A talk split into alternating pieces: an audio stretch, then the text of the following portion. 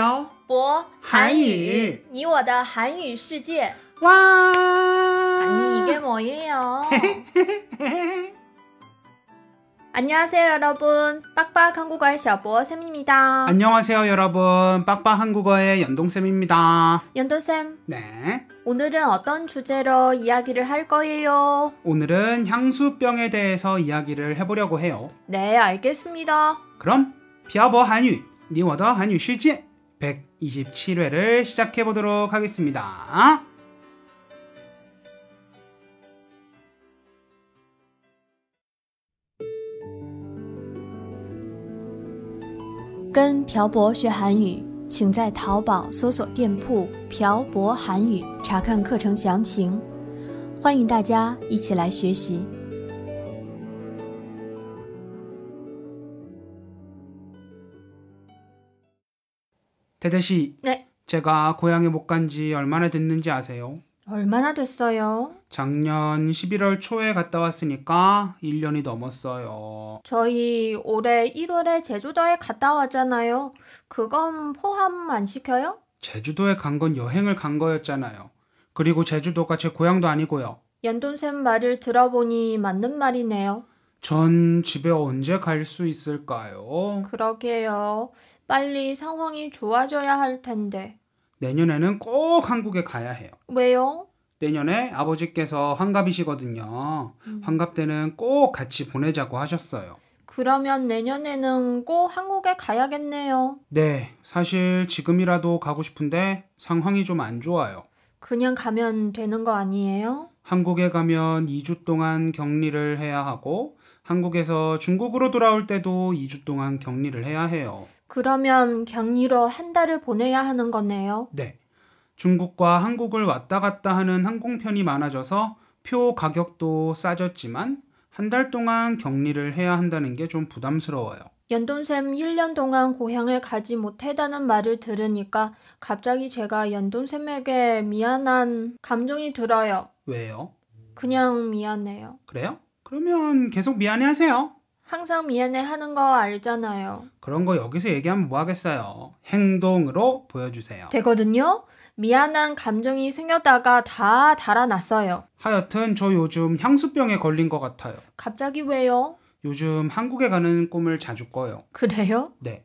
태태 씨를 데리고 한국에 가는 꿈도 꿨고 저 혼자 가는 꿈도 꿨어요. 연돈샘 평소에도 한국에 가는 꿈을 자주 꿔요? 아니요. 그렇게 자주 꾸지 않아요. 한국에 가는 꿈이면 한국에 가는 장면을 꿈으로 꾸는 거예요? 네.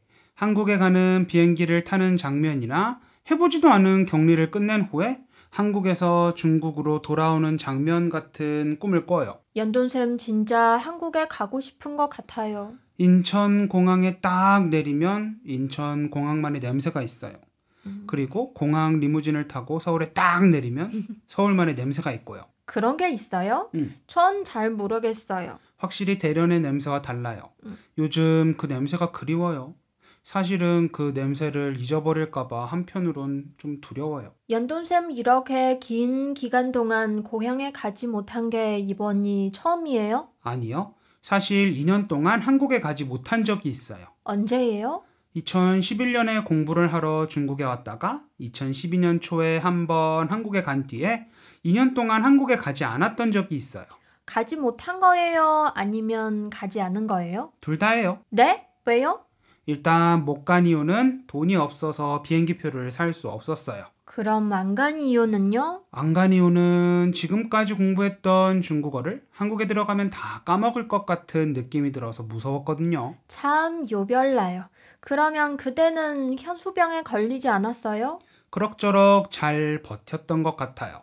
그때는 중국에서 꼭 성공해서 보란 듯이 한국에 들어가고 싶었거든요. 근데 그때는 학생이었잖아요. 그런데 어떻게 성공을 해요? 비록 학생이었지만 제가 직접 번 돈으로 비행기표를 사서 한국에 가고 싶었어요. 왜냐하면 2012년에 한국에 갔을 때 돈이 없었거든요. 돈이 없다니요? 한국에서 생활하면서 돈을 써야 하는 일이 있는데 부모님께 손을 벌리기도 그렇고 그렇다고 해서 그 짧은 기간 동안 아르바이트를 할 수 있는 곳도 없었거든요. 그래서 중국에 돌아온 뒤에 2년 동안 한국에 가지 않나던 거예요? 네, 그 이유도 있었죠. 그럼 연돈쌤은 그때 당시에 고향에 가고 싶을 때 어떻게 했어요? 제가 중국에 오기 전에는 절대 혼자 술을 안 마셨어요. 특히 소주는 절대 혼자 안 마셨거든요. 그런데요?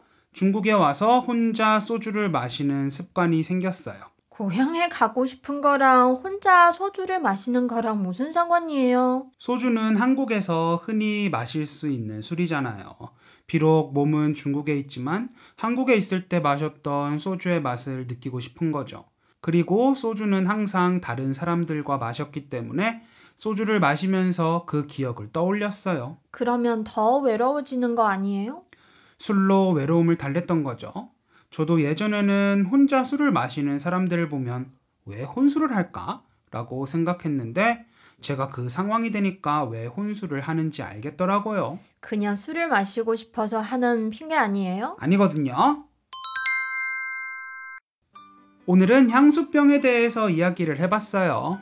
물론 오늘도 연돈샘의 향수병에 대해서 이야기를 했죠. 저는 오늘도 고향 생각을 하며 잠을 잘 것 같아요. 그래도 다행이네요. 소주 마신다는 말 안 해서. 하여튼 향수병을 극복할 수 있는 새로운 방법을 찾아봐야 될 것 같아요. 네, 저도 옆에서 연돈샘을 도와줄게요. 네, 태태 씨가 옆에 있어서 힘이 되네요. 오늘 내용은 여기까지 할까요? 네, 연돈샘 오늘도 수고하셨어요. 네, 태태 씨도 수고하셨어요. 청취자 여러분들은 향수병에 걸려 보신 적이 있나요? 걸리신 적이 있다면 아마도 고향을 떠나 긴 시간 타지에서 일을 하거나 공부를 할 때 외로움을 느끼셨을 것 같네요. 여러분들은 향수병을 어떻게 극복하셨나요? 오늘은 제가 향수병을 극복해 나갈 수 있도록 여러분의 향수병 극복 방법을 댓글에 남겨주세요. 그럼 오늘 내용은 여기까지예요. 네, 지금까지 빡빡 한국어의 셔보쌤과 연동쌤이었습니다. 들어주신 분들 감사합니다. 다음에 봐요. 안녕. 今天的文字版在微信公众号“漂泊韩语”上回复本期关键字“思乡病”获取。